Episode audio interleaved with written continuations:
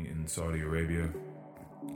He's getting he's being offered a contract to play soccer for one year for seven hundred seventy six million dollars.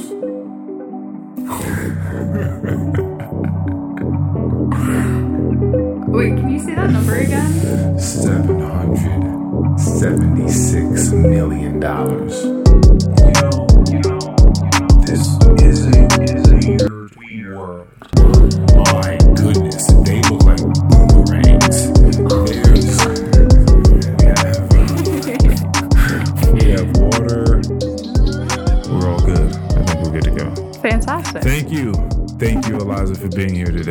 Thank you for having me. Um, I really do. That was the most cliche start ever. Yeah. Thank you for being here. Thank, you, for, having me. Um, I really do appreciate people coming here. It's so it's it's just like a very very wild experience.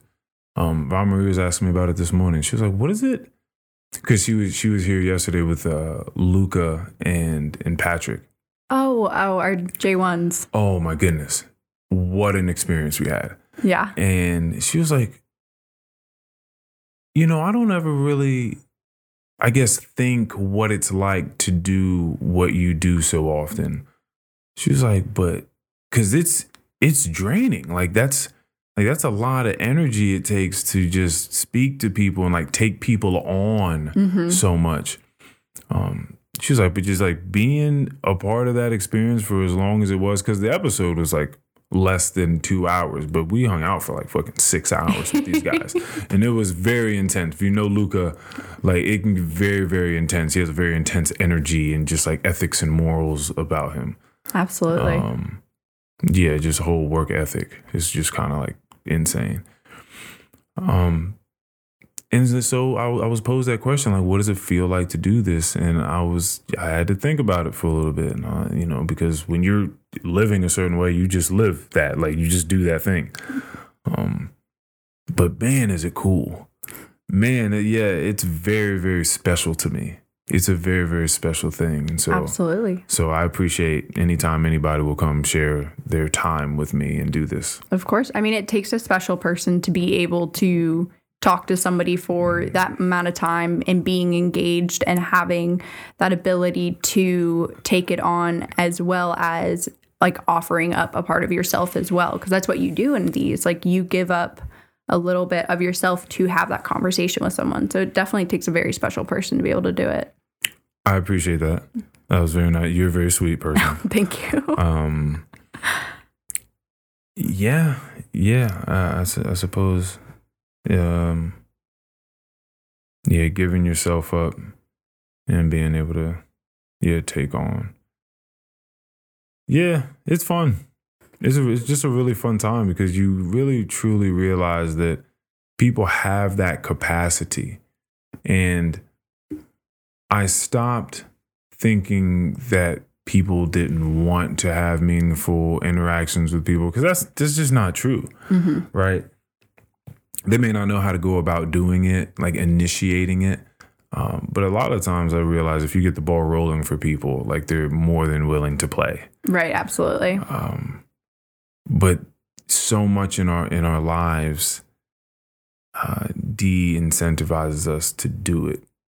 You know, like it's just Mhm. so many distractions. There's so many things, which is, and I, I often talk about the power of you hearing me through these headphones right now, and just being in an enclosed space, and it's just us. Like, it, you, that's not happening in your normal day to day life no not at right? So there's just a bunch of other things passing by, stimulating your brain, Yep. catching your eyes. Like it's just too much other shit going on.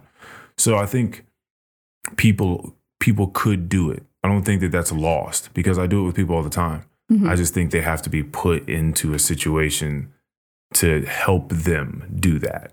absolutely That's what it is to help them do it. I think it's just less common for people to actually have the deep conversations that you usually see in like situations like this out in public because there's that social aspect of feeling like you're being judged. And so if you want to have those deep conversations, you want to make sure that you're in that safe space and you're not always going to get that out in public. Yeah, no. But it'd be really nice if everyone felt like they were in a safe space out in public and we could have these conversations. I feel like people would be so much more understanding and happier. Let's have a conversation. Okay. You brought up to me because I, I, we see this is this is the thing about work is like we got to work, Mm-hmm. right? So we're be having a great conversation. It's like, oh my god, like I would if I could just sit here a little while longer, if I could just have like ten more minutes of your time, but we can't do that. Right. I have questions about this story because you grew up in a town, okay, that is that is adjacent to another town or is actually a part of the same town. It's all one town. It is one town. But it's but it's segregated in a sense. yes. Um and it, and it's segregated based off of ideas. Indeed. Ideas indeed. Ideas indeed. Um yes, so and so and so so tell me what your research knowledge is or is this information passed down from generation to generation like how do you yeah how did you come into contact with the with the, these people and all the information tell me again Absolutely. So they moved in when my parents first moved to my town, which was in August of 97. And uh, I think they probably showed up two or three years later. It was a very small community to begin with. Um, is it of a certain ethnicity it is not. oh, okay so it's just a bunch of random people just mm-hmm. showing up in town Yeah. okay and they're hanging out together They're hanging out together. They're playing drums together. They are. okay Um, okay they. like doom doom doom doom doom like Every like, like Saturday night. ceremony type of drums Oh yes, every Saturday night. I mm-hmm. mean, it was very loud growing up.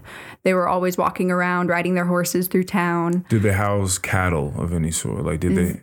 Slowly but surely, they did. They've started uh, probably about ten years ago. They started buying a little bit more of the land um, around town so that they could have more farmland because they do produce a lot of uh, local produce and have their own little store. But when I was little, they had just like one designated area that they were in, and then little houses started to pop up. Um, but it primarily it was just me interacting with them and then learning from my parents or other people in town just kind of about what they did and whether or not they were like a safe place. Um, Right. And and what is it that they do again? so they are um, they're how do how do you explain this? Um, they are one of the twelve tribes of Israel. They are very uh, male domin- male dominated group that uh, does not educate their women after eighth grade, and um, they believe in um, the Messiah who's still currently on Earth and they kind of started back in the i think back in the 70s 80s and they got a lot of their members from grateful dead concerts a lot of people coming off of the appalachian trail just kind of lost souls that they brought into their community and um, there's definitely That's crazy. Like Grateful Dead concerts. Like th- like why?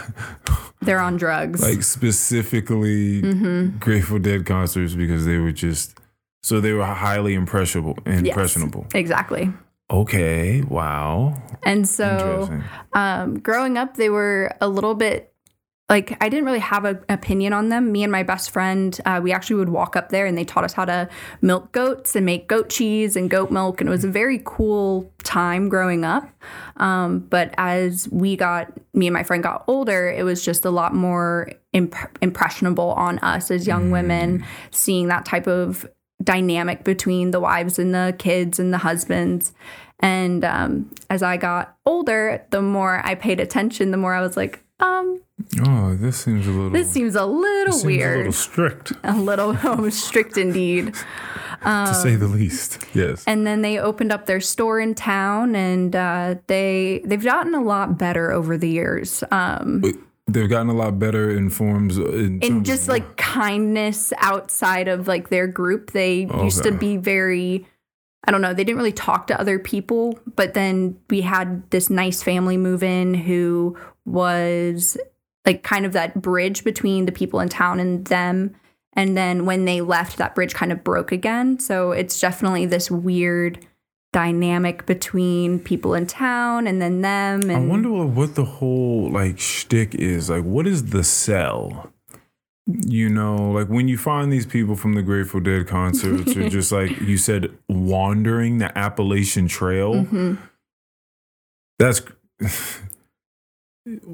what is it about people wandering the? Oh, is it just that these are just you're saying law? You're saying lost souls, like people Mhm. that are not doing it for a good hike, like they're Right. they're just wandering because they have nowhere else to go. Yep. So there's actually this really cool How article. many of those people are doing? How many people are wandering the Appalachian Trail right now? That would be a wild. that would be a very interesting statistic to have. Yeah.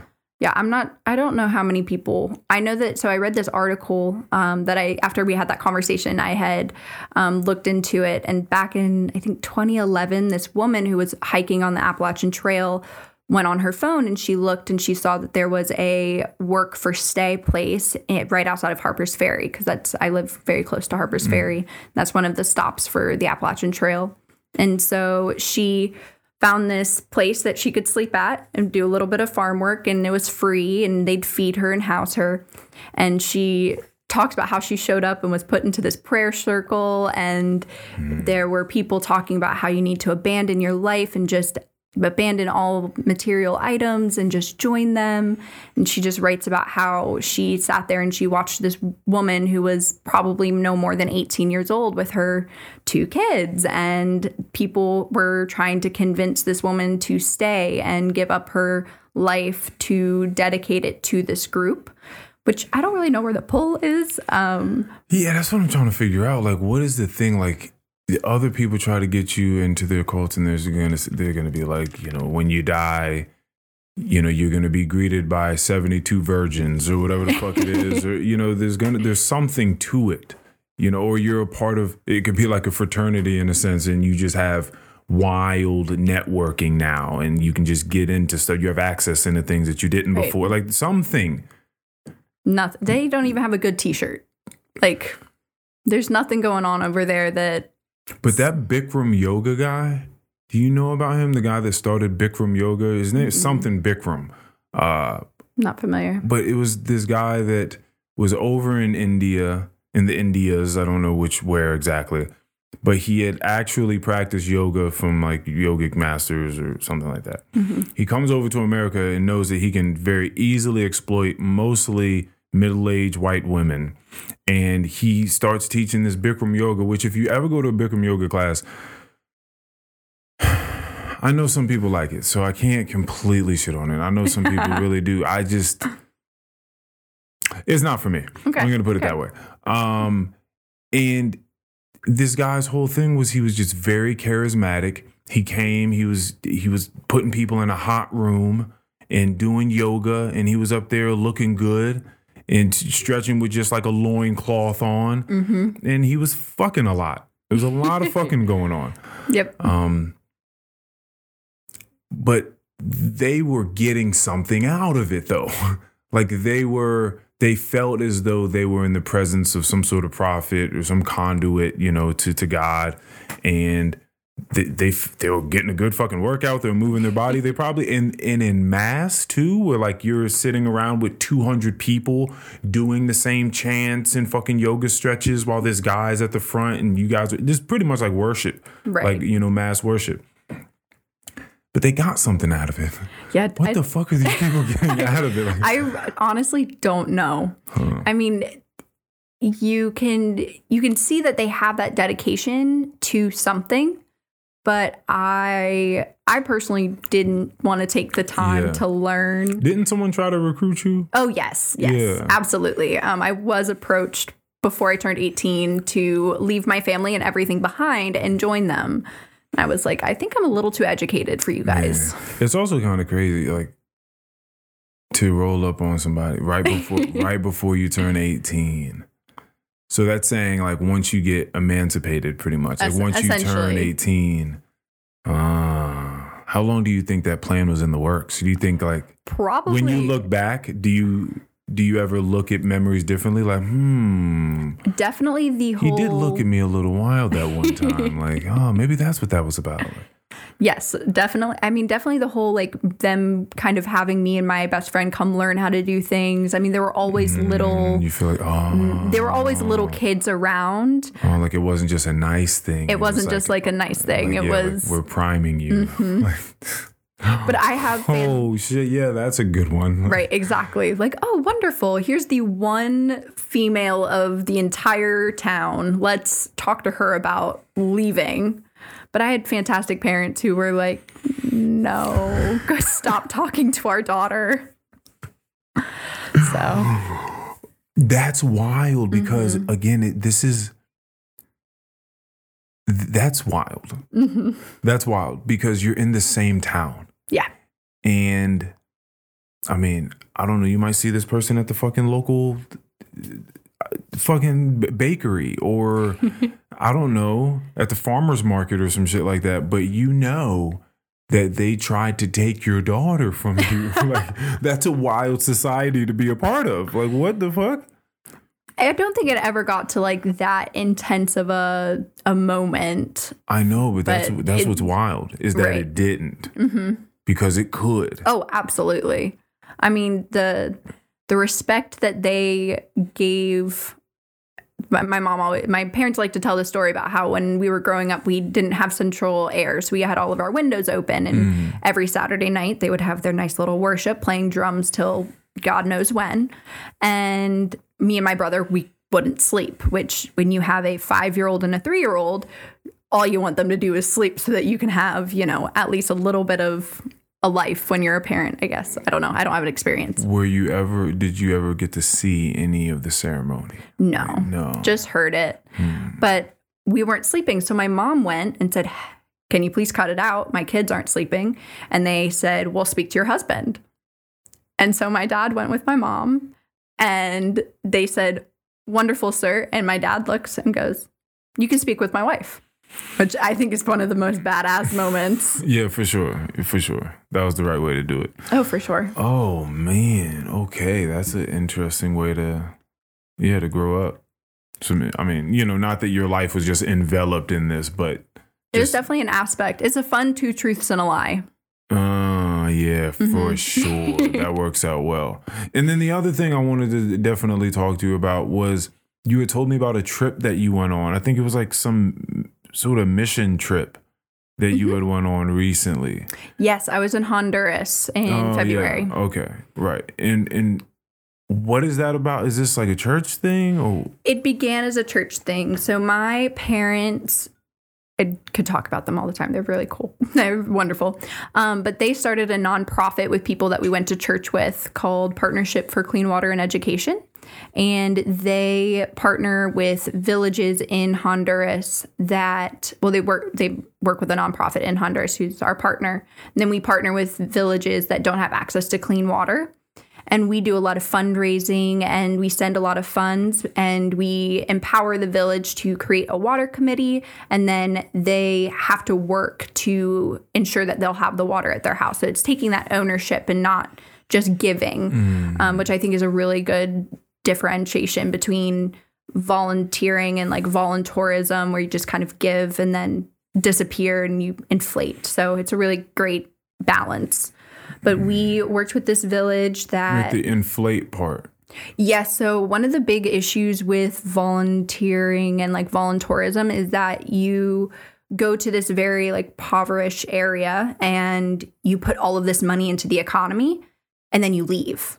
So mm. there's this inflation that happens to this area because everyone has this extra money that the people actually living there can't afford it once everyone's left. Yeah. So it just it actually sets them up for a little bit more failure than it does good. Wow. So to have that aspect of this nonprofit to empower the village, empower the people that live there to take ownership is just like that. It's just really nice. And so I went for a week in February and we dug trenches and I worked a lot with with the school children. I met one of the coolest human beings I've ever met in my entire life. Who is that person? Um, her name is oh, Zari, Zuni. Oh, Zuni, Zuni, uh, Miss Zuni. So she is 13 years old. She teaches kindergarten because they could not send a teacher for all of the kindergarteners. And so Monday through Friday, she teaches kindergarten. And then uh, Saturday and Sunday, she rides her horse into town so that she can go to university and get her own education. Who? What do you? What did you just say to me? You said she was 13 Mm-hmm. 13 teaching uh, kindergarten. and she rides a horse into town to go to university. Mm-hmm. Now, university is equivalent to our high school.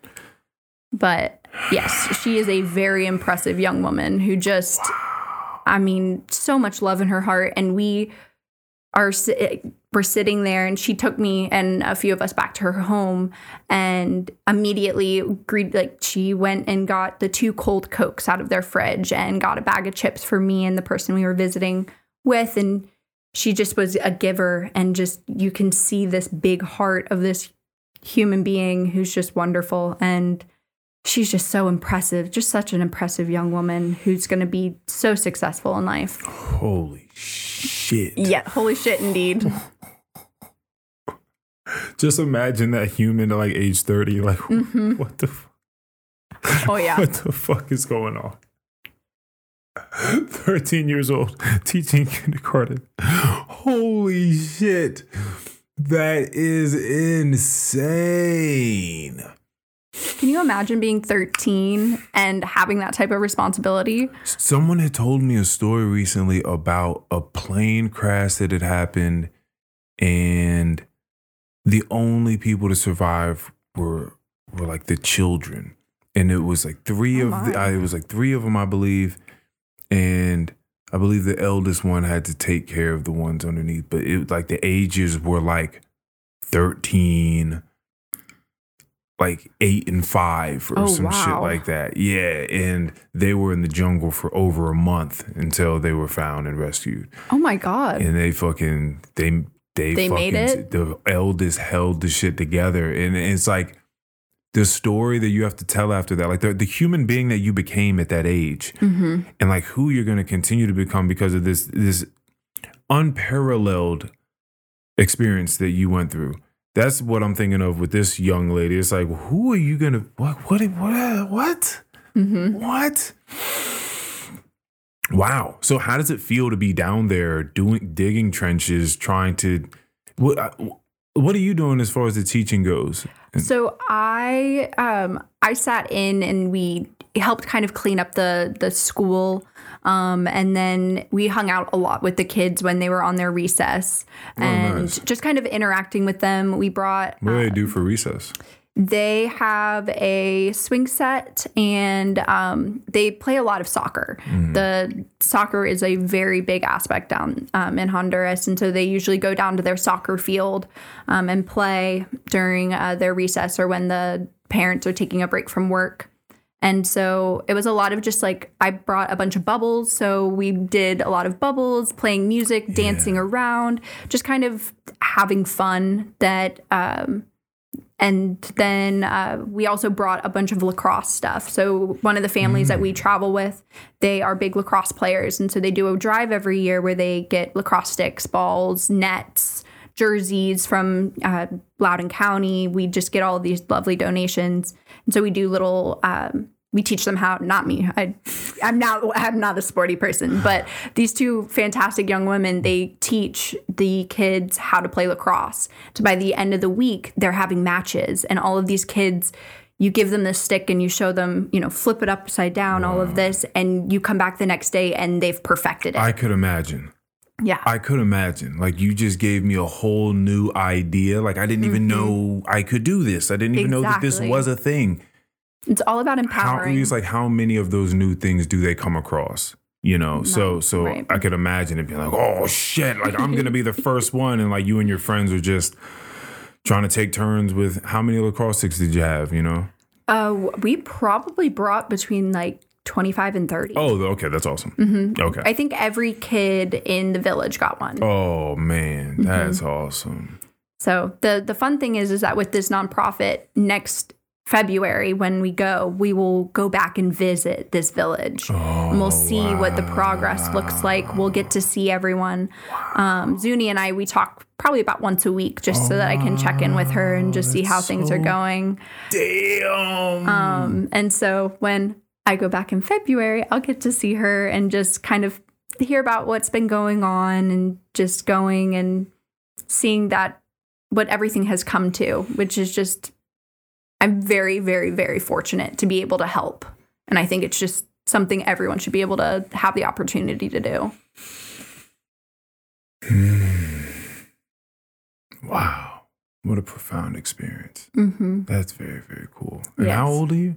I am 25, Yeah. but my first big mission trip, um, actually, I turned 21 when I was in Nepal for a mission trip that I did with a nonprofit in college. I'm an idiot. Where's Nepal? Nepal is the left shoulder of India. Left shoulder of India. Gotcha.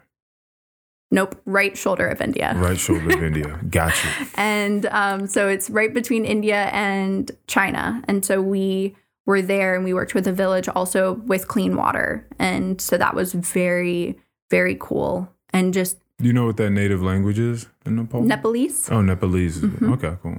Yep. Uh, I I used to have like a few phrases that I remember from the trip, but after all the years, I don't remember anymore, unfortunately. So, what was the first one for you like? Going to Nepal was earth shattering. I felt like my perspective of the world was a glass wall that someone took a baseball to.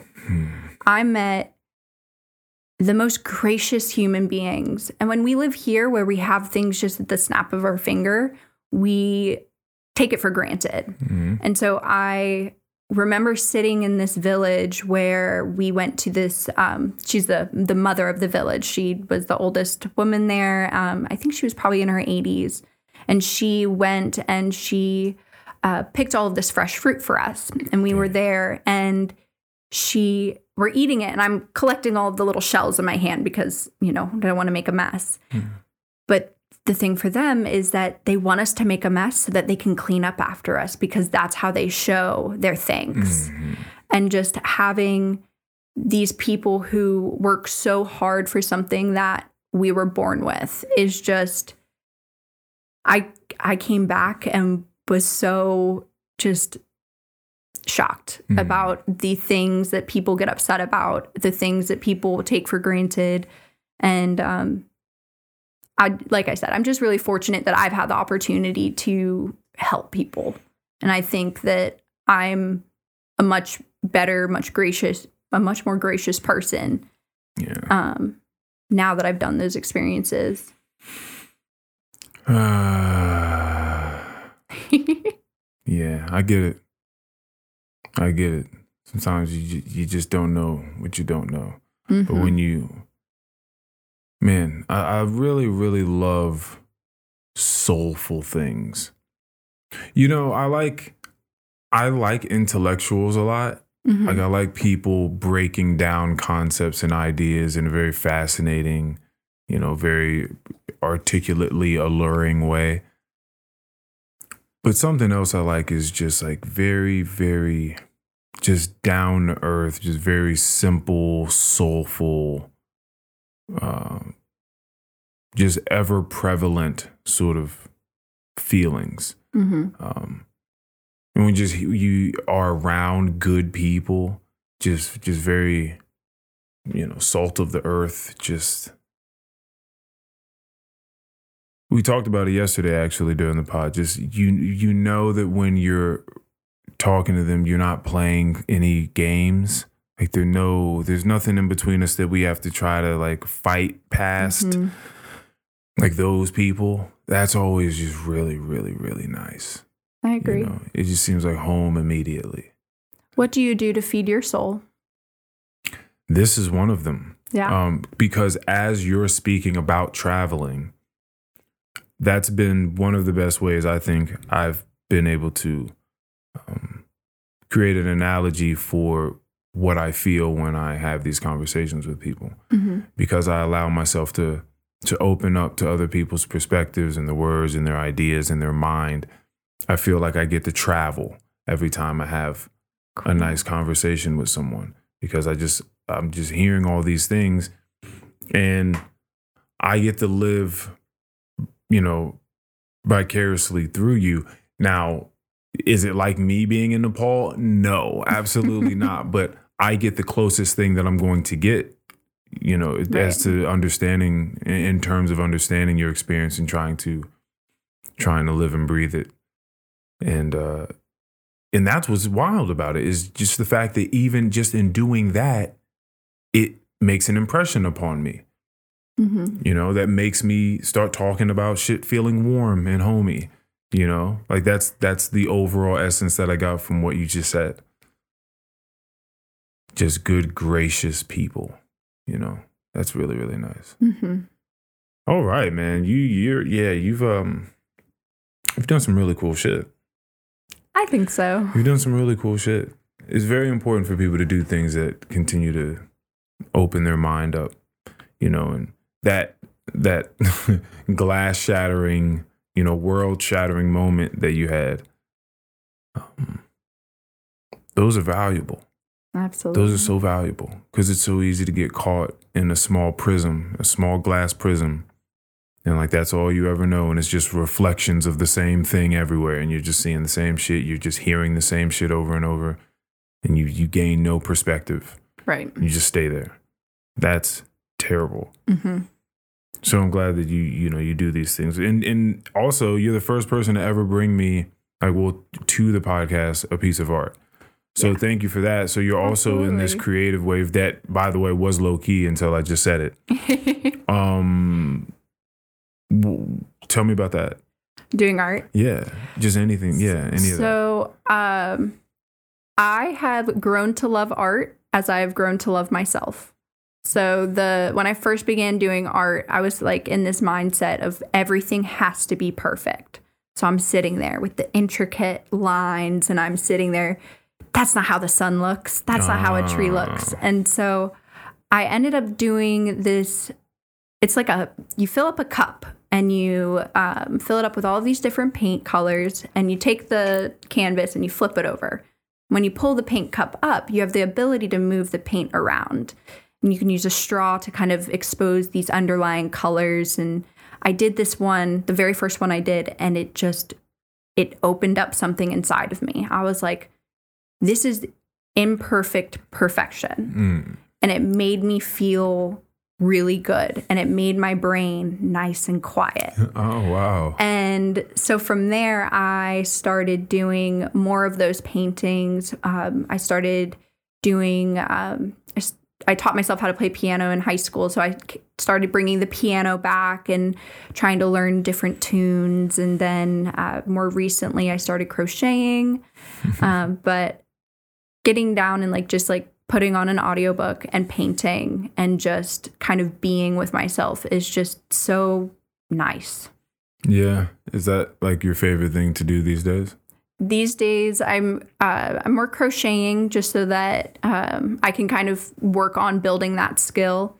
But I did just buy a new paint by number, so I'm very excited about that. How large is the book? Like Um, so it's just one um, one big thing, but it's Oh. probably the size of that. Oh. Okay, and what are you gonna do? Like acrylics? Are you gonna do like watercolors? It came with uh, specific little paints, Okay. so uh, I think they're just acrylic paints. Yeah. But it's a frog. I'm very excited. He's the cutest little frog. It's so funny. I used to try. I mean, I used to try to do a bunch of things. I was always trying to creatively find something. I did photography for a little while. Um, back when I had access to a what is it called a dark room back in Mhm. high school. I did, you know, fine arts like paint, um, acrylics, watercolors, Japanese brush painting. Ooh, what's that? Shit is difficult. That's what the fuck it is. If I mean, if you've ever gone anywhere and there's been like Asian style, like you see a couple samurais and a cherry blossom tree, it's it's sort of that style. It's uh, very very thin brush strokes. Um, it's yeah, it's it's it's difficult. it's difficult, like fucking calligraphy is difficult. Okay. you know. Um, played guitar for a while Ooh. yeah, like I was always trying to. I I did drawings too. Like I try, I always try to do something, but none of those things. Guitar, I got pretty good at. Um. When was the last time you played? Oh, it was a while ago, like years. Oh, okay. Yeah, like years. Um, but I used to play open mic nights and shit. Like I used to go to this place called Zab Thai restaurant that was on the Ooh. corner, like by my house. And I saw like there was a little community in there, like a little fucking open mic night community where a bunch of same musicians would go there. And I started playing a lot of guitar in there, electric guitar, like blues shit, and That's so then cool. and then just like some cool acoustic stuff. And yeah, that's hilarious. That was a that was a, a chapter in my life. Um, but yeah, but it uh, I don't know. Maybe I'd have to try some of them again. But this uh essence of it quieting your mind is is what's funny to me. That's good. Oh, absolutely. That's good. Is that like the the thing that you have that does that? Is that why you do it? No, I think it's just a nice little perk. Okay, Yeah. it's fun. Mm-hmm. Oh, absolutely. And I think um, I'm a big movie person, so I'll crochet and watch movies. And, What are you watching? Uh, I'm a big dodgeball fan. Oh, you mean like the old Ben Stiller movies? Mhm. Wait, wait, so how many times you watching the movie? Oh, I've probably seen I've seen that movie a lot of times. do Um, you watch anything current, like any current shows or anything like that? Like Black Mirror's out. The Um, Witcher came out with a new season. I'm, I'm a Witcher fan. So I've not actually been streaming a lot Oh, okay. because of the um because Netflix is just and it's Is- Netflix is like kicking people off and then on top of that just like okay. ye- there's the riots and the Okay, the I- big strike going on. Okay, okay. I don't know. I've this is the third time now Mhm. that this has been brought up in my vicinity. And I have not either asked the question or been around people that I really thought had the answer. Um do you know what is going? what is going on? Because you're not streaming, so you mm-hmm. must know something. So what I'm aware of, and I don't, I unfortunately don't have the exact or a lot of information regarding it, but I am a big Gilmore Girls fan. And okay. Lauren Graham, who plays Lorelai Gilmore, was talking about how she got a paycheck from Netflix for, I think, $250 for the streaming of Gilmore Girls, which I Whoa. I just I probably How can that be right? Right, exactly. I probably stream that show twice a year. 250 dollars. And Hey. and for Getting, me, a, getting a check from Netflix for two hundred fifty dollars is fucking wild. right? and for me, I love these shows and I love these actors and they bring me joy and if they're not going to be paid correctly, they're no longer going to be bringing people joy who enjoy movies, enjoy TV. And so that's honestly about all I know. I just know that writers began um, their strike first before the actors joined um, because writers weren't getting paid. And it's all of these big corporate, I think the president of Disney just came out saying, I don't understand why people want more money, though he gets billions of dollars from uh, So Disney this Plus. is so this is something. So they're going on strike from just all streaming platforms right now, saying that they're not like there's something wrong with the the algorithms, Mm-hmm. the numbers that they're cranking out, and there's no way that the the amount of streaming that they're actually doing. I've heard about this in music Mm-hmm. that there's no way that because you have to get the information of how many streams everything is getting and exactly what that is worth. Right. Right? Like what like what how much is a stream worth? Mhm. And I don't think a lot of people know the answer to that question. So I don't know if they if people understand their contracts or whatever the fuck the case is, but um two hundred fifty dollars is a wild check. Mhm. It's a wild check. Um yeah, I- yeah, I wouldn't know how that stuff goes, but if as a collective they feel like you know, people aren't going to the movies anymore. Like, Oh, I mean, people so go. sad. I mean, people go, right? Like, they're still open. You can Mhm. go, but it's not like it was, right? Before Netflix and all that. So I guess the thing is, well, if we have to go off of these streams, like that's the only way we can make money. Analogous to music, how it used to be selling CD copies. Mm-hmm. Now it's streams. It's like, okay, well, if we're going into the stream world, then we have to figure out the, the game. The rules have changed now. Now we have to Mm-hmm. figure out how we make money in the stream world. Right. So I guess just me thinking off the top of my head, I guess that's what the strike is. I guess that's what they're trying to do. They're trying to figure out like Yeah. I think they're just trying to get fair wages, which it feels so silly to talk about these millionaires who are trying to get fair wages when we have teachers and nurses and we have first responders who aren't getting paid well. I just heard of a fucking because you know I don't know about none of this stuff. Uh-huh. Do you know about a guy named Mbappe? I do not. I think that's his name. I think I got it right. Okay. Mbappe. I'm gonna go with that. Perfect. Soccer player. Mm-hmm. Don't know where he's from, but could possibly start playing in Saudi Arabia. He's getting. He's being offered a contract to play soccer for one year for seven hundred seventy six million dollars.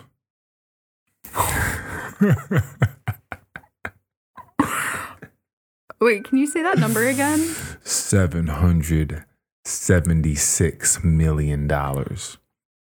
Oh, There was like some Facebook thread that the guy was showing so me So frustrating. when he told me that he was just showing me all the uh the breakdowns, like twenty-four dollars per second.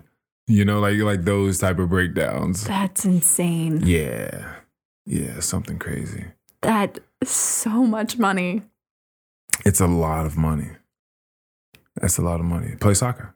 But I apparently, mean, but but people really, they really like soccer. hmm they really, really do. Those kids in Honduras Yep. fucking love soccer. exactly. You know, I get it. People would love to see people achieve the highest physical capabilities and then go at it. hmm You just, you're it's like you're watching monsters just like fly at each other and do all these wild things that you and your friends and family could never, could Right. never think about doing. And they do it at the mm-hmm. highest level, and it looks amazing. And the sport keeps getting better and better and better. And then Right. there are rivalries and they're, they're gangs, and it's us versus them. So now it's a real thing. And you wear your jersey and you scream at the other people and you drink and you throw Yep. shit at them from across the bar. And it's like a whole fucking thing, man. It is. So he's gonna get that, and the teachers are not. I actually thought when uh when he told me this information, I was like, what does the highest professor get paid? Like the highest, highest Right. professor, right? So you got like a doctorate and you're teaching at some Ivy League school. boom, exactly. Two hundred uh I think it's like 296,000 for like the highest, highest, high. That's like Harvard, Yale. It's like one of those. Right. Um, and then if you're in the top 10 Ivy League schools, or even 10 being Columbia, it could be uh, like 176,000 to 200,000, something like that. But if you're not in that group of professors, yeah, it's not really it's not really going down for you like Mhm. that, you know. But just the fact that like that the highest, the, the most brilliant professor with the best ways of divulging information to young brains in the world, right? hmm Gets five hundred thousand dollars, five hundred million dollars less. Oh wait, no, no, no. I'm sorry. Yeah. Oh, you're right. It's not even close because it's two hundred mm-hmm. Jesus, I'm talking about millions. Yeah. Jeez Louise. I had it fucked up for a second. That's so wild, man. But, you know, I, I sort of think about government in this way. Like, we get upset a lot of the time at things that are happening in this external realm, hmm right? But it's nothing but a representation of what we are putting our attention to and our dollars to. So, you know, the fact that, you know, you're going to watch that the Keeping Up with the Kardashians may have whatever the last season was, last finale, may have more views than the the Senate uh fucking press conference that came out the other day about the UFOs. hmm Like that may very well have less views than the finale of the last Kardashians. Maybe I don't know, Right. but the fact that it's even that I can even have that conversation and even question it is crazy. Yeah. Um, and so yeah, if we like, we could just change things like Mhm. as people. We we really could. We could be like, w- let's let's have it so our tax dollars go like where they need to go or, or where we would like them to go. Can like like can we vote on that too? hmm Can there be some sort of addendum where we can maybe we are um because everyone may forget about I don't know uh roads or some shit like that or toll roads. The, the point being, what if there was a quota everyone had to fulfill on their taxes to certain you know certain things? Certain allocations had to be made. You have to pay roads you have to pay police officers you have to pay firefighters. But then after that stuff you could then choose where the rest of your money was going to go Right. like education or prison reform or whatever the, whatever the case Right. is you know that would make a whole lot more sense it would. And, and I and, and then that way people you you could you could fix some some educational issues you could Mhm. help teachers get more money but i feel like we would have to like sort of make that happen like say well we want them to get paid right. you know a, a, a higher fraction of what this soccer player is getting played over here just just a just just a, you know just something more Absolutely. I mean, they deserve it. Where where would we be without our teachers? We I mean, I would not be I would not be sitting where I am without the guidance that I got from my teachers, whether that be elementary school, middle, high school, college. I mean, I wouldn't have the the knowledge or the background to be sitting in the position that I am at work or knowing or having the opportunity to continue learning and I mean, I I would probably not be very far without the teachers in my life. i'm certain of it Mm-hmm. Yeah, you wouldn't be able to, like you said, take on the sort of opportunities or participate in the opportunities that help you learn. Being conversations like this, like you couldn't Mhm. even participate in a conversation like this the way that you are had you not gone through, you know, the rites of passage that these that these elders had for you as you're getting older. Do you remember any in particular that were like, "Oh, you're a good one. Like you're a Oh. really good educator." Absolutely. What they teach? Uh, English. So um, Mrs. Banasek, she Okay. taught sixth grade and eighth grade English, and she was my teacher for both years. And um, school was never very easy for me. Okay. and um, I had this horrific sixth grade history teacher who just would, you know, very mean. And I would go and talk to her, and she would just remind me about how smart I am. She would remind me about how capable I am. She would let me come and eat lunch in her classroom when I needed to. And she just kind of gave me this strength that I had the ability to learn, that I was not what this other teacher was making myself to believe. And then I had her again in eighth grade, and it was just this revalidation of I am smart. And she completely changed the the thought process when I learn. And so, I mean, I owe so much to that woman. And then, um, yeah, I think Engl- English teachers are just really genuinely great human beings. I That- always think. that was that was my understanding. Like Mhm. I, yeah, I always liked my English teachers. Me too. Now I liked English as well, hmm so I think I did better in the class, and I was probably. See, there may have been some more of that in it. That the fact that there was a huge subject that we had something in common about, so maybe I just liked them more. Like I gravitated towards English teachers more. My Spanish teacher, my Spanish professor, I thought the same thing. Um, so it could just be like language arts Right. sort of people for me. Yeah, I always always love that shit. Yeah.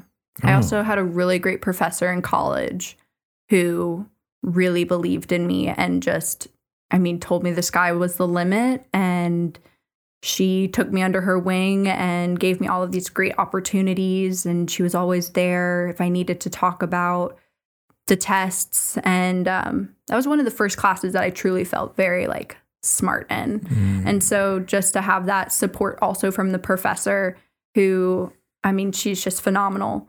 I think that I'm just fortunate to have gotten to experience those great teachers. That's a wild feeling wh- when Mhm. you when you feel like you're smart for the first time, Yeah. like you're capable for the first time.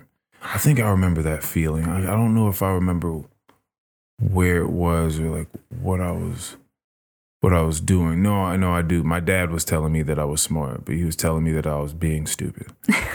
yeah, he just kept telling me like the like he was like the dumbest thing is just like a smart person just choosing to be dumb. hmm You know, and he just and I because I know I hadn't remembered ever looking at myself as a smart person until that time. So then when he said that, I was like, oh shit, like maybe like am I am I smart? Like what is he talking about? You know. But that that is a very interesting moment to have. Where you feel like you finally do something all, like awesomely. And Right. You're like, whoa, I can do that? hmm That's very cool. And funny enough, it was a hospitality class, and so Really? and now I'm here. So Really? Mhm. What what like what happened in a hospitality class that taught you that you were truly I- capable? I loved to travel, and I had traveled a lot prior to taking this course, and I learned I could get paid to help other people travel. Mm. And I think it's just a really great aspect. And for me to then start learning about all of this information, I mean, it just came so easily to me. And I realized that I had that passion. I mean, I love helping people. Um, and I love being able to create experiences for people. And hospitality allows me to do that. And so for her to set me up for success, it was just, you know, walked right right on into the hospitality world, have not walked out since. What's interesting is that you've been able to see it on such different on such like stark starkly different levels. Mhm. Where like you're you're helping people get fresh water and like some education in their village, Mhm. right? And then you're helping people that have all the money. Oh yeah. that must that's such a funny contrast um i imagine i've heard of people I, i've heard of people living a certain life like maybe being at war right and having a hard time coming home Mhm. simply because it's like a civilian life is weird once you've just been on pins and needles for a long time with you and your fucking brigade out somewhere you know with fucking guns and Yep. grenades and shit like that very different lifestyle There's there's actually something called the re-entry problem or issue. Mm-hmm. And it's Journalists have this as well when Mhm. they go out and ca- capture these crazy, you know, emotionally heart wrenching stories from other places, and then they just have to come back home and have Starbucks and like go back to regular life. And exactly. it's like this is not the real world, or is it? Or is the other one the fake world? Like, what is going on? Like, how are both of these worlds existing at the same time? Exactly. I mean, I went from somebody crying and hugging me because I had gotten, you know, their trench almost to their house to someone saying, the water's not scalding hot. And I would like for an engineer to come take a look. And I'm just holding my head, just frustrated because Yeah. I wish, I just sometimes wish that these people had the opportunity I mean, because I easily could be sitting in the same spot as them if I didn't have that guidance from my parents or that guidance from my church to volunteer and to realize that there are different things in the world. Yeah. So it's definitely a very difficult thing to adjust from. Yeah. I would. I would think so. Um, bathroom break. Yeah, absolutely. Awesome. Thank you. Did you hear my Eight head? hours of you. Oh no! Did it just crack? Oh yeah, I'm a very I'm a double jointed human being. So, I, Oh, there's just a lot of cracking going on. Yeah. Often. Does that help you stretch and stuff? Like, mm-hmm. oh, that's really yeah. nice. I mean, oh yeah, you. Oh wow, you can just put your thumb behind your hand on both. Oh, on both hands. yeah, it's my party trick.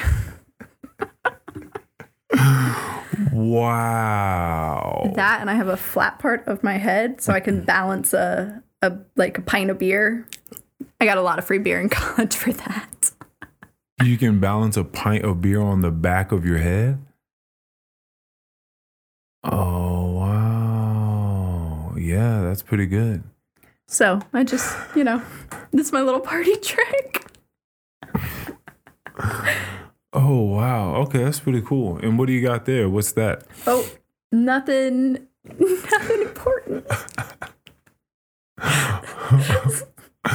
there was a guy um because vaping had become such a such a phenomenon, It did. and then you started hearing shit like, "Oh wait, it's not as it's not as healthy as it was supposed to be," you know, in that whole transition from tobacco. Yep.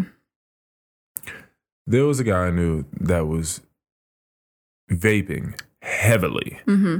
and he was in the middle of class. He was in uh now this was a couple years ago, so I, I'm not you know not in school at the time, but he was in class and he was supposed to be giving a speech about something. Mm-hmm. And when he started to talk, in the middle of him talking, his voice just cut out. And he couldn't force himself to talk anymore. Holy shit. And he's just in his mind like, I'm trying to speak, but I can't, which is a terrifying thought. Yes. He then finds himself, I think he just leaves, like he just sits down or something like that. And some for some reason or another, they just realize something's wrong. Mm-hmm. um, he finds himself having a seizure of sorts, uh, and he starts, you know, coughing up blood, and he and he's shaking, and he can't speak, and he get- he goes to the hospital, Mm-hmm. and then he he leaves the hospital, and it, believe a couple days later it happens again, Oh God. and he goes back. Now, before he goes back, I'm talking to him about vaping and just like how much more prevalent it's been in his life and for how long. And he's like, listen, I'll tell you this.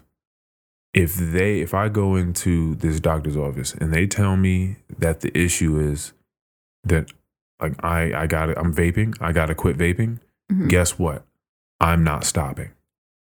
He was like, I'm not, I'm not putting this down.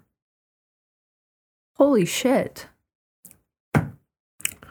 And I was just like, all right. I mean, you know, what are you gonna say to a guy that's, that's like, I, I've been through the seizures. I was ha- I was the one having them. It clearly wasn't bad enough to stop hitting this vape if they say the vape is the problem. I I mean Yeah, it gets deep. That no thanks.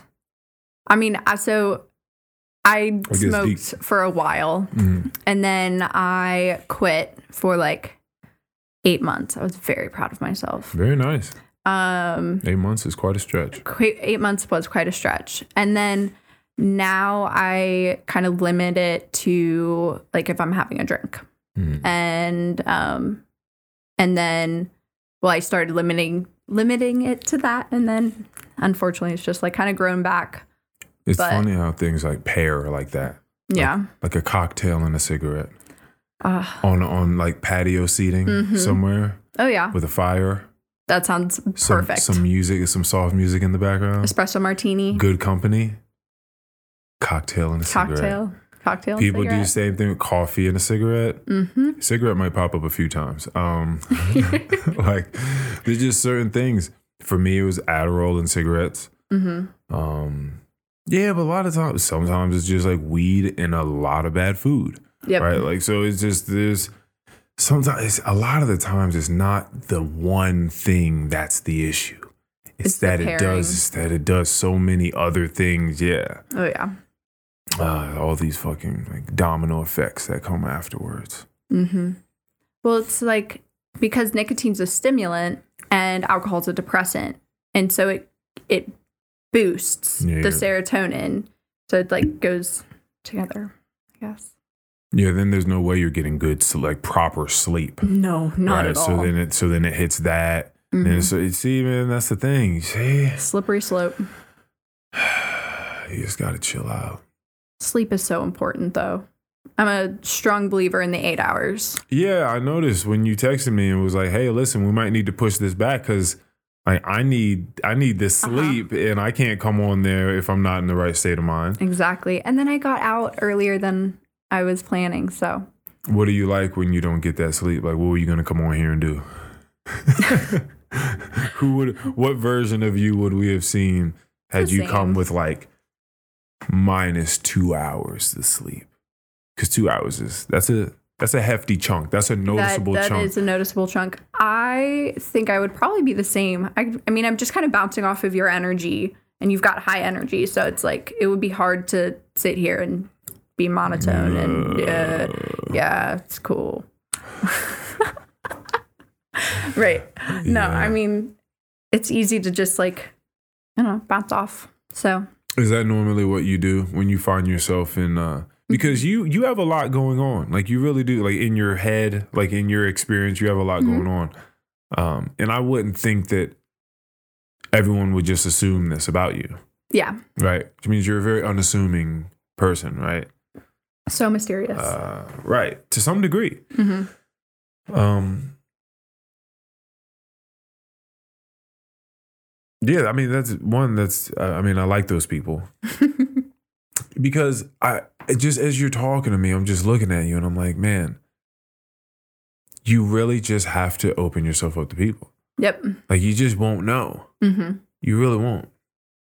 There's just like so much going on there, like all these little mysterious doors. And you can never and that's what's really, really interesting about opening that up with someone is you'll have no idea where it can go hmm like the first five things that they say, it's like it's setting you up to think that they're one type of person. Right. But then there's this whole other life that they lived and these whole other set of things that they did. And you'll never have the this is the most important, like beautiful part about it. You'll never have the time to know it all. Right. You'll never know, which means there'll always be a mystery. There'll always be something Just for you. interesting. And then the and then it's like, how do we get there? hmm like how do we get to that place that new place you know where like that un that uncharted territory in our relationship and our understanding of one another Right. i'm a thinker i'm a thinker i'm doing too much I I I like to think of myself as a thinker. I'm a talker. I like to talk. I'm like a verbal thinker. So like and also a listener yes. it's the best way to do it Mm-hmm. it's the best way to do it that's the only way that's the only way to kind of do it Well, it's I, like you have to be a good listener to really absorb I mean, I learned that from my parents. They're both therapists. Oh, are they really? Yeah, they are. what Yep. So having two therapists as your parents in the Mhm. same home are they just were they employing things on you when you were very young that you didn't know that they were doing like were they how long have they been therapists they've been therapists my whole life. Um, and they own their own little business, their own business together, and um, they probably did. I mean, when you're a therapist, you have to you're in that mindset, so it's hard to turn it off. I'm sure. so when you look back what sort of things do you feel like they were facilitating where you were like oh yeah like they were definitely trying to gear me up for this or they were trying to I think they really helped with like learning how to regulate emotions and like learning about how to like communicate. okay And now how did they go about regulating emotions like I think they just probably helped us feel like me and my brother just helped us feel the feelings we were feeling. mm. So, Did they did they say those words to you like or oh, I don't remember, unfortunately. uh, I mean, I think that but you know you've always felt like you felt comfortable in the space doing Mhm. so. Okay. Yeah. Okay. yep, that's that's one of the big things is that they made the house very comfortable. Just it's a very welcoming, open conversation type home. I remember I was talking to you one day about your your family. and I was asking you like how you feel about them, how you feel about spending time around them, holidays and stuff like that. You're like, "Oh, I love it. Like I love my family. I can't I can't wait to go back and that's not always the response that Yeah, you get. So when so when you said that, I was like, "Oh man, that's good for you. Like Yeah. that's great that you have that." Yes, I'm very fortunate for that. Some people don't know that until they make it for themselves, hmm which is also very very nice Oh, absolutely. to create your first. Well, I don't want to say your first, but the home that you that you would build for yourself, right? Right. There's one thing to have gratitude for a home that someone else built for you and be able to pay homage to that and say you guys did a fantastic job, but then to come back and build your own home just the way that you would have it, that space. Yeah, that's beautiful. But I'm glad that you had that. Very fortunate. Do you have any siblings? I do. I have I have two older brothers, two younger sisters. Middle child. Uh yeah. and I sure did shit for attention. oh boy, did I. It tracks. Yeah, man. Yeah, it does. Um, my eldest brother, he went through the foster care system. He was uh he's the son of my mother, but him and I share different fathers. Then the brother right below him, him and I have the same mom and dad. The sister right below me, we have the same mom, but not the same dad and then Mhm. the sister below her, the same dad, not the same mom. So that would be the stepmom. So that's the so Alexis, the youngest one, is uh, the product of the stepmom, the mom that I've known pretty much. Um, yeah, wild, wild times. Absolutely. Do you all get along? Well, I know. it's like wild. Like these questions are wild. Like trying to get into it. I'm the sorry. no, no, no. These are great questions. I Okay. lo- no, I love that you're asking these questions. Uh, I just never have to explain this. No one ever asked me these questions. Oh, Um, I don't know my eldest brother that well, but the last time we spoke, it was very, very weird. Like he reached out to me, mhm. and then I was like, I was there for it because I'm always there. So I'm like, okay, cool. What, what's up? Uh, but then he's very like very short with his responses. I'm like, all right, like that's fine, dude. Like, I, whatever. So we don't really have a relationship. Um, I believe now he would be like 36. If I'm 32, no, he'd be 38 because it's three and three and three. Yeah. okay. So Julian's 35 right now.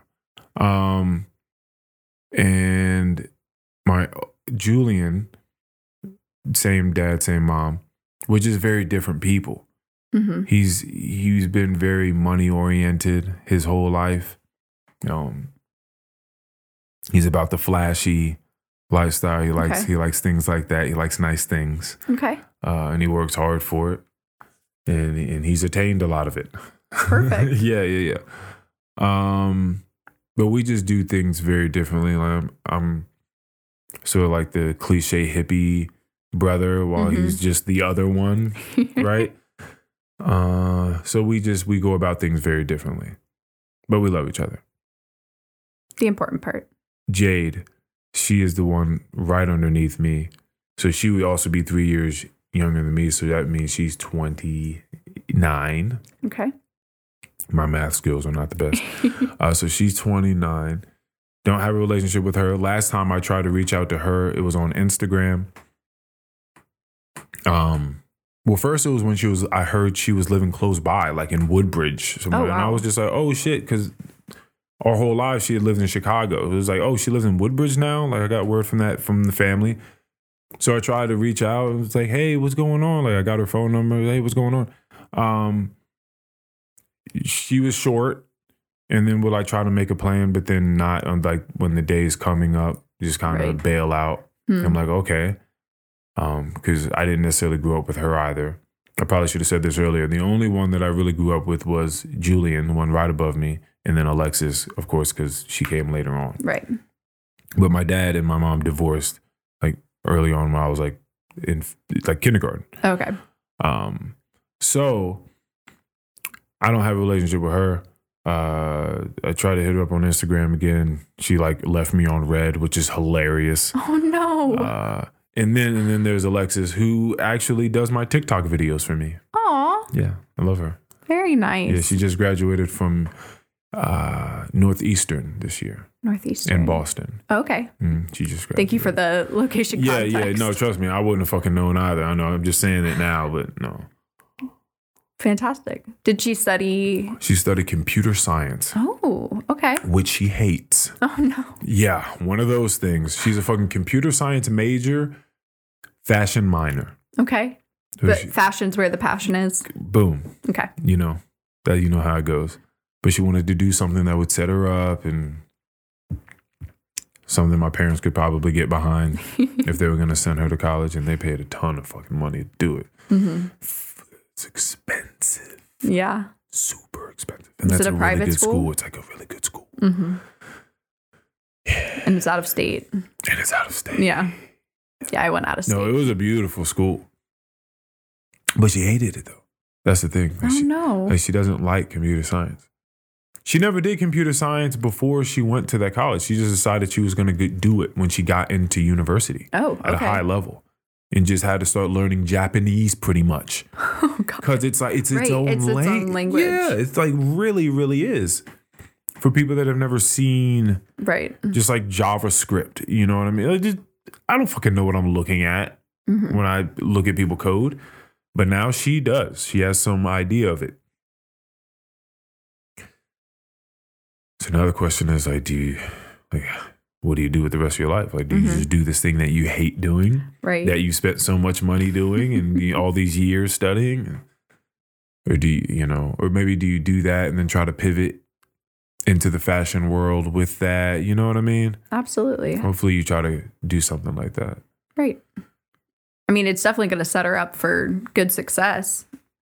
And Well, you're in hospitality. You study that. How do you feel?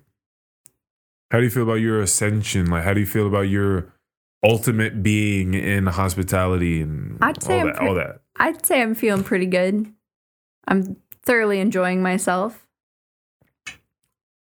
It's Would you ever want to own something yourself? Okay. yeah. I sorry. you got You just- you- excited. yes. All right, go for it. Tell, me. um I really want to own a boutique hotel. So like tell me about it. eight rooms. Okay. Oh, tell me about this. So like Where Where are we? What's it look like? What's the weather like? warm. Okay. I did Montana. Like- it was cold. I want warm. Like equator sort of warm. Like you wanna you wanna go. I mean, I when I think of my boutique hotel, I do think about the hotel I stayed at when we were in Honduras. Mm. But um, I I think like eight bedrooms. We can do uh, breakfast, and I think having it be so small, I can cr- still create those like personal relationships. For sure. And then it would be nice to have a nice little property to go with it so that I can do events. Because doing weddings and helping stuff like that is also just something very interesting to me. I don't have much experience doing it, but it's very interesting to me. And um, I I think that it'd just be really fun to have that opportunity for the creativity of having my own place figuring out, you know, what type of events do I want to have? Do I want to have a yoga class Saturday mornings? Do I want to have a masseuse that I can have on call? Do I I need to ask you a question. Yes. As a future business owner, Mhm. would you be open to the idea of outside of any safety regulations go, would you be available to the idea of having your staff wear all comfortable shoe wear? Yes. I thought that you might. Thought- Absolutely. I thought that you might. I also That's why you will win. I also am not going to care whether or not you have a nose ring. I think that is one of the most annoying roles. I understand the like I, I know some things have to. I understand I mean, it- it's- uniform. Etiquette is just an interesting thing. hmm You're trying to understand why something is acceptable when it comes to fashion, when it comes to the, the expression of oneself through Right. through clothing. Like that's an interesting one to try to to try to manage, you know. Because I, I spoke to them about it the other day. It doesn't make sense to me that there are any jobs where people have to wear uncomfortable shoes. Like Right. un, unless you're a construction worker and you need to wear the fucking Timberlands, you got to wear Right. steel toe boots or whatever and get the fuck out there and work with steel. hmm That's one thing. But out, that's why I said outside of the safety regulations part of it, like why anyone wears uncomfortable shoes and is on their feet for, For hours, of the day. Like it, that seems like an archaic thought to me. Right. Yeah, I- and I just don't understand why we still do it. Like as humans, like I- we all understand that we're humans. Pointed Eh, We we all we all understand like what feet are, what they Mm-hmm. do for us, like and how we treat them and what it does to us. Right. Like so, why are we playing this game with the shoes? Like why are we playing the shoe game? I don't know. You know, isn't it very weird It that we do that? I mean, we go through all the pain of like breaking in new shoes and like we go through the pain of having pointed toes where your feet are just squished. That doesn't make any fucking sense. It makes no why, sense. Why are there these shoes that look like diamonds? I don't know. I Why don't does know. no one's feet go in like that? They don't. But people's feet, if you wear that type of shoe for so long, your Oh. feet will begin Oh. going like that. Oh, oh, I know. I gotta show you a picture of my grandma's feet. Oh, no. Oh yes. Oh my goodness. They look like boomerangs. Oh There's there is such a curve. I got such a good picture of it one day because she was coming down the steps of my parents' house and I pulled my phone out. I was like, oh, I'm getting these shits today.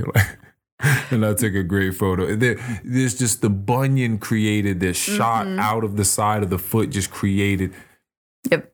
this whole slant to where her her toes like all of them were just going off to the right side so it's just like a boomerang it's just like a real diamond her foot it was insane to Yeah. look at My great grandmother, her feet were like curled up because of how small the shoes were for so long.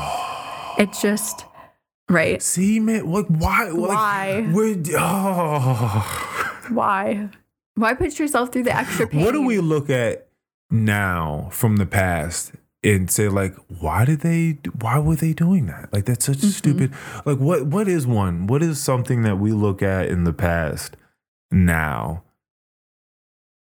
and say i can't believe that they weren't doing this or that they were doing this i would say some things with sanitation if it weren't for the fact that you kind of had to invent things in order to be sanitary. Mhm.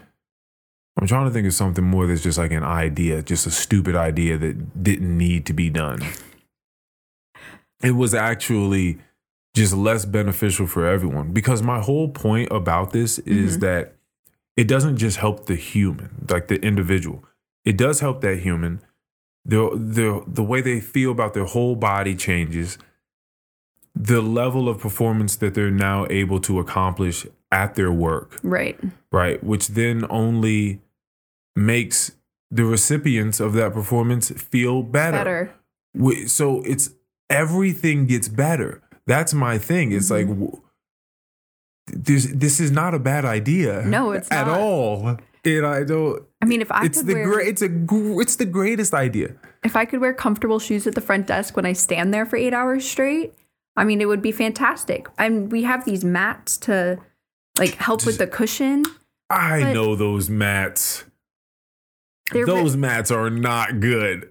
They're not good. They're they look great. They do. They look great. And, Not- and not as soon help. as you step on them, maybe you would think, oh, maybe there's something to this. But in the long run, no. I need some Tempur-Pedic footwear. It would change the world. I think so. It would change the world. I, I, I don't know why I feel so passionately about this about this, but just I know so many people that have back issues. Mm-hmm. I know so many people with these hip issues. I know so many people with like their feet are killing them. Oh, absolutely. right? Like I know these pe I know these individuals. I work with some of them, mm-hmm. right? And a lot of the time, their level of reliability is going to pe- going to depend on how they feel this week. right. And a couple of them may not come if they don't feel good. And this is a direct link to how they mm-hmm. feel on a day to day basis Right. because they walk around on their feet. If everyone, if we just, if us as humans just got over this dumbass idea of cramming our feet in stupid ass shoes, and we all just like, let's just all wear comfortable shoes. Like everyone, we have the So it. technology, we have it. oh, absolutely. Like there are fantastic feeling shoes out. Why aren't we all wearing them? I don't know. I would sign your petition though. We can start one. It's so crazy to me. I right. So I'm glad you, as a future Yes. business owner, that you will employ this because that's all. That's that's really all I needed to know is that you would do that. Oh, of course. I would too. I I think that the individuality of being comfortable in yourself and which means being comfortable from head to toe, then you get to be more of yourself and then I mean it just makes it for a better experience. You don't want to talk to somebody who is grimacing in pain. you don't. I don't know. I mean shoes hurt. I mean I'm I know. I'm fully I in know. support. No, I know. I it's it's gotten really really bad for people. And if you ever get a foot massage, hmm oh my Yeah. goodness. It's so you can just feel such a release. I have this little this little ball that I put on the ground with Mhm. spokes on it, like rubber Oh. like little rubber spokes on the outside, and it vibrates. And I just rub my feet. Oh, nice. and apply pressure. It just it feels like it gets like blood moving, like blood circulating, Absolutely. but it's also just a really nice massage. Well, there's so many pressure Ugh. points down there that it just like it all it all links. Well, that's the whole point. Is like when you get these massages, you feel such an unleash of Mhm. tension and pressure. It's like, oh god. It Yep. would make sense that your the rest of your body would feel like shit if like you just don't take care of your feet. Exactly. I'm gonna start a feet movement. I'm. I just made it. I just made that up. I'm gonna. I'm gonna do that. Okay. I'm gonna start a, a protect the feet movement because we're not thinking enough about our feet. We're just not. I got to tell you, I'm incredibly impressed by myself right now because we've talked about feet for this long. I hate feet. I hate feet. I'm like You know what's funny? anti feet. I mean, I'm anti. I'm anti like feet. Pro, take care of your feet. I I came up with an idea, Let's hear it. and it was called a Chic Feet. Okay. I, I kind of workshopped this with my family a little bit over one of the holidays. It's called Chic Feet. Chic Feet is a restaurant in which people walk around with sandals on. hmm right? But they have to have pretty feet. It's kind of it's kind of like a new age version of Hooters, Okay. right? you know, cute people, cute feet. Um and then you have some things on the menu that are kind of like feet related, like like uh toe jam and peanut butter sandwich, you know, like mm. something, you know what I mean? Something, you know, something like that, like corn flakes and something else, you know, just a bunch of like fun little things like that. But there's a salon on the top level, so you can get your feet done and get a Oh. little champagne and small hors d'oeuvres and stuff like that as you wait on the table because we're gonna be booked. Oh, of course. We're gonna be booked Every week. So we're, we're gonna, it's gonna be an hour wait for a lot of y'all. So you might as well go on upstairs to the second floor, get your feet done. There you know what I mean? Get a little Mhm. champagne. I'll and, send uh, all of my clients there. And I think the thing is, is that feet seem to be such a fetish. Mhm. Such a fetish. I don't know why. Gabby came on the podcast Yes. and she burped like a frog. I saw that. I'm very impressed by her. And that she got such engagement from that video hmm that someone reached out to her and asked her if she would burp, if, if they could record her doing burping videos for money. Like they offered her money. Like she got a burping gig from that video. That's insane. and I asked her, I was like, what price would you do it for? And she was like, I don't know, man. Like, I don't know if I just want like my burps on some weird, like, you know, like fetish site. And I was like, oh, because that's exactly where they're ending up. Or in his personal collection. Probably. You know? Probably both. That's insane. Yeah, for sure. People are bold. People are bold with their questions. It seemed it seemed it seemed like a really nice guy who was in a suit. He had like a really nice, beautiful landscape behind him with a fountain shooting up, and it was all Oh. green and shit, like a fairy tale. okay. And he like looked really, really handsome, and and then it you know just said, "Hey, uh, you know, I saw you on this podcast clip. I was just wondering if if you would uh, allow us to record you and you know for for, for money like burping um you know reach out if you're if you're interested. And like it seemed it seemed like the nicest way of doing Right. it you know he wasn't bombing No, uh, with a bunch of with a bunch of compliments and weird shit. It was just like hey this is what it is. Very direct to the like, point. reach out if you want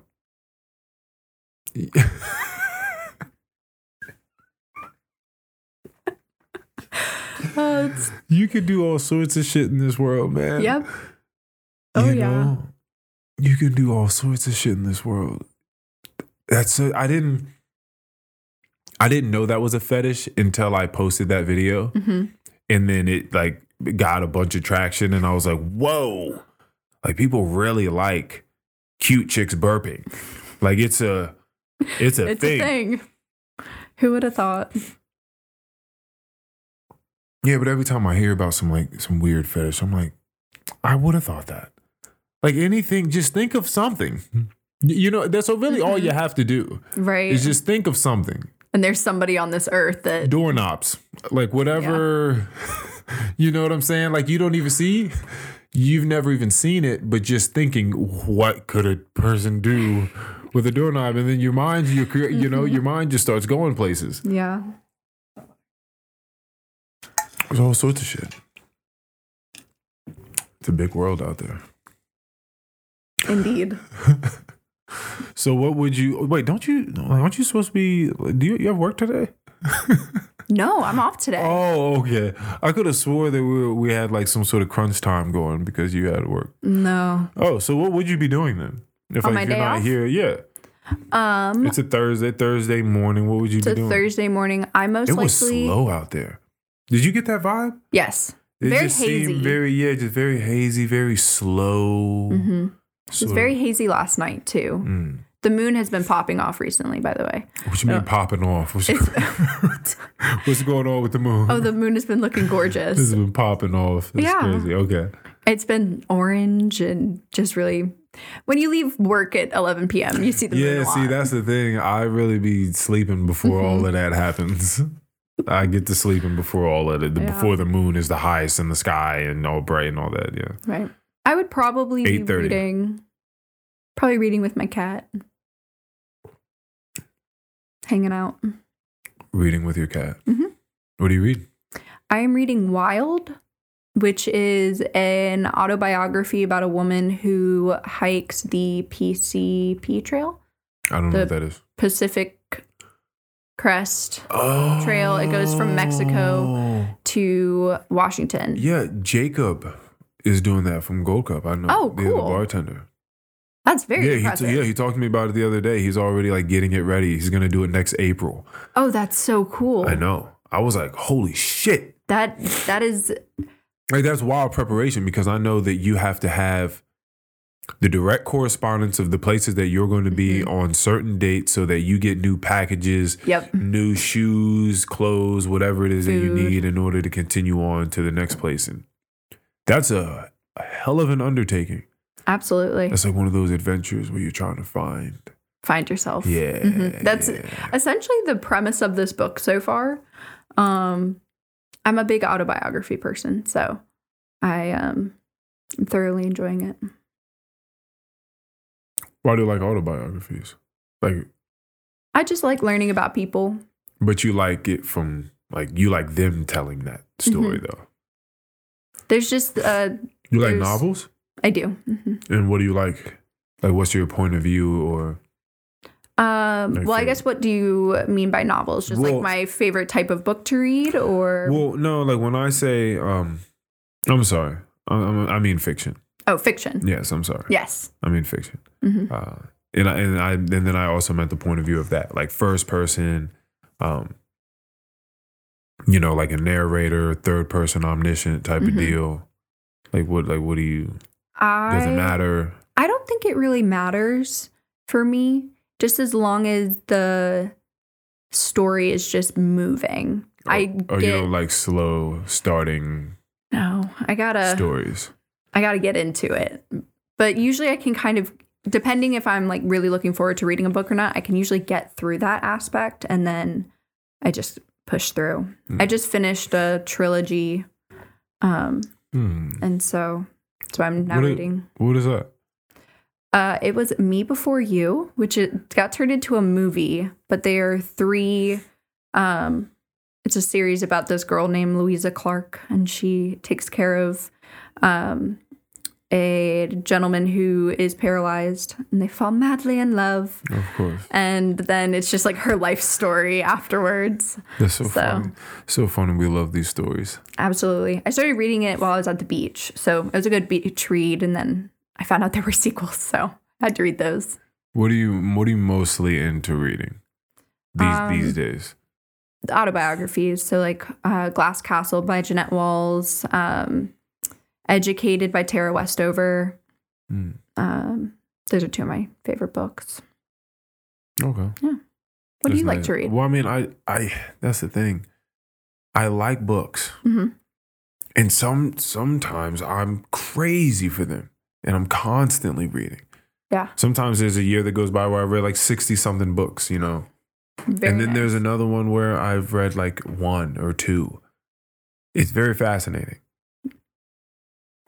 Do you have to have, do you feel like you need to be in a certain mindset or like a certain place to get into reading? Yeah, it usually seems like I'm in a deep like search for something hmm when I'm reading a lot. Okay. And like when I realize that I'm not I'm not reading a lot, like I'm really I'm really just chilling. You know, I'm not I don't really feel like I'm on the search, Okay. you know. Feel like I'm just existing, which feels really, really nice. Absolutely. So I haven't been reading for a long time. I was given a book yesterday though, so I might need to crack that open. and what book was this? I think it's called The Narrative. Uh, and I forgot, and I do not know the person's name, but it's one of those like sort of existentialism, Okay. to think well- book. wellness type of book. Yeah, for sure. Luca gave it to me. oh, perfect. Yeah, so it's gonna be intense for sure. Uh, and then I also have this dieting book that I need to get back into just to learn some more basics about what the body is and hmm and what it does. Because there was just so much shit I did not know. Just like basic stuff that people don't know about their body and the way that all the organs work together and how to be the best sort of human that you can be, right? Absolutely. With with today's knowledge of it all. Which there is a lot of knowledge on it. Oh, the wellness. Um, I know, but then like the next thing comes out and debunks the last thing, Mhm. and then so it all just doesn't. You just kind of got to do the best you can. Just drink a lot of water. exactly. I I, think that one's good. I think that one's good too. Yeah, so I, I at least do that. Um, yeah, so I'm not I am listening to an audiobook as well called Bullshit Jobs, which is a really, really fun it's a fun book. Nice. It's an enlightening book. It just talks about all the different professions. It's something like 37% of Americans that took this um, survey said that they felt like their jobs were bullshit, they were meaningless, and that if they were wiped off the face of the planet, like n- virtually nothing would change. Mm, it's a wonderful life moment. And uh, yeah, it's just it's just wild to think that that many people feel that way about their jobs, um, and that a lot of them are just consciously at work doing something they know. Like when you're working in fucking Honduras or you're in Nepal, that shit probably feels great Mhm. because, because you're there and you're looking at other human beings and you're connecting and you're seeing what you're doing be directly connected to their quality of life right Mhm. that's a that's a fucking deep thing Right. but when you're just at work and you're reading some report that someone sent to you and then you're supposed to like write a report about that report and then file both of those reports into some file that no one's ever going to fucking read Yeah. and that's what you go to work and do every day just some weird shit like that man people just feel like hmm like what am i doing? Like what is my existence? Why am i just moving these files from here to there? And like no one ever sees them. Like i know it. Right. Point A to point B. there there's so many jobs like that.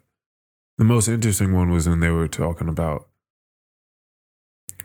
jobs that are that are held by someone that you don't want to be held by because that person is either incompetent or they're ju- they're lazy. They shouldn't be there. hmm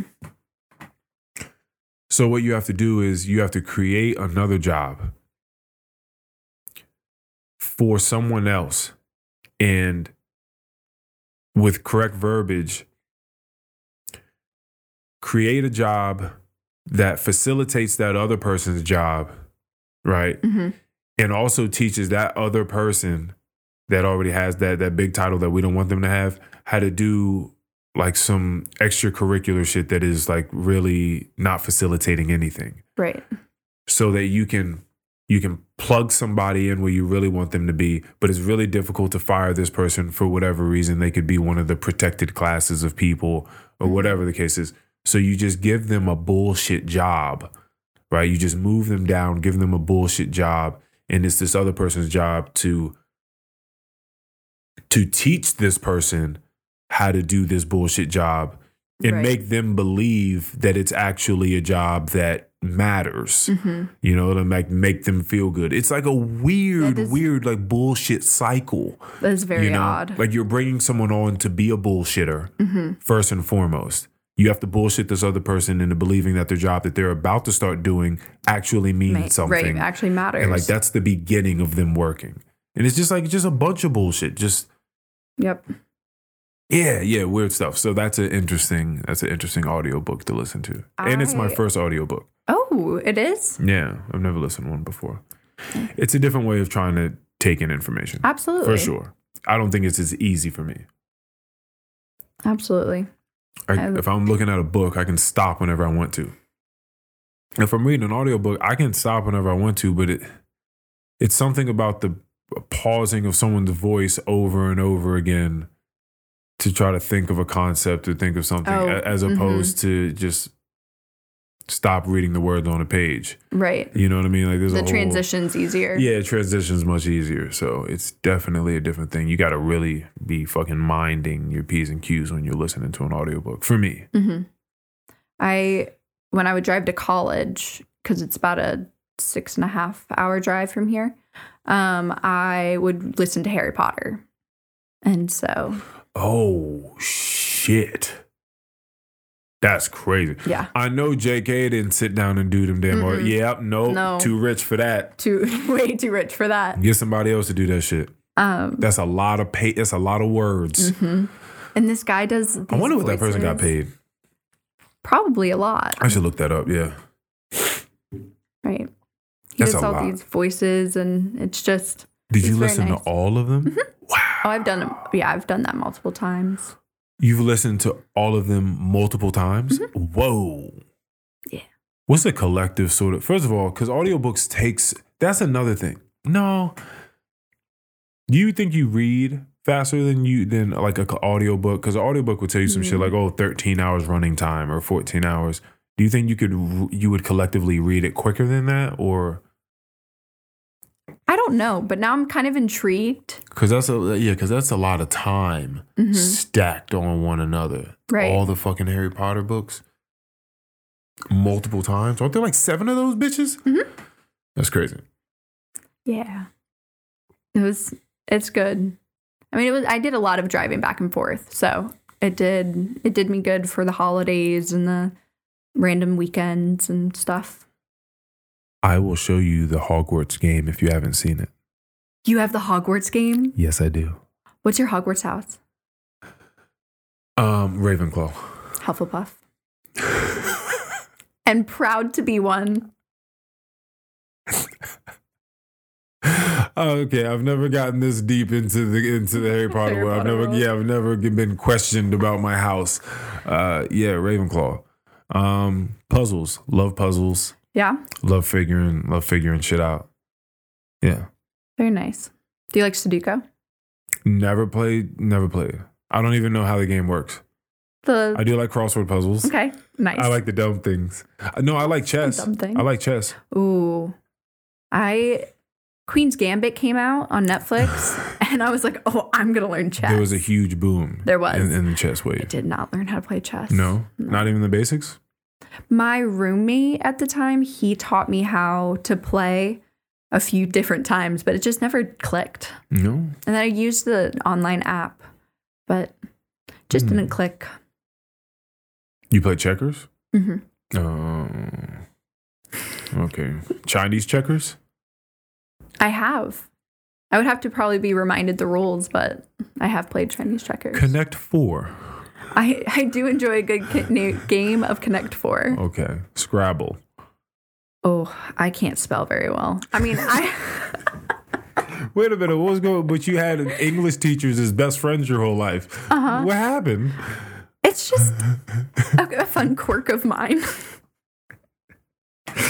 oh, I, I mean, can't I- spell very well. I can spell, but autocorrect is my friend. Yeah, but like Scrabble words are usually three to five letter. Like very Yeah. rarely are somebody putting together a seven letter word. You know what I mean? Very true. In a very yeah Yeah. Like no one.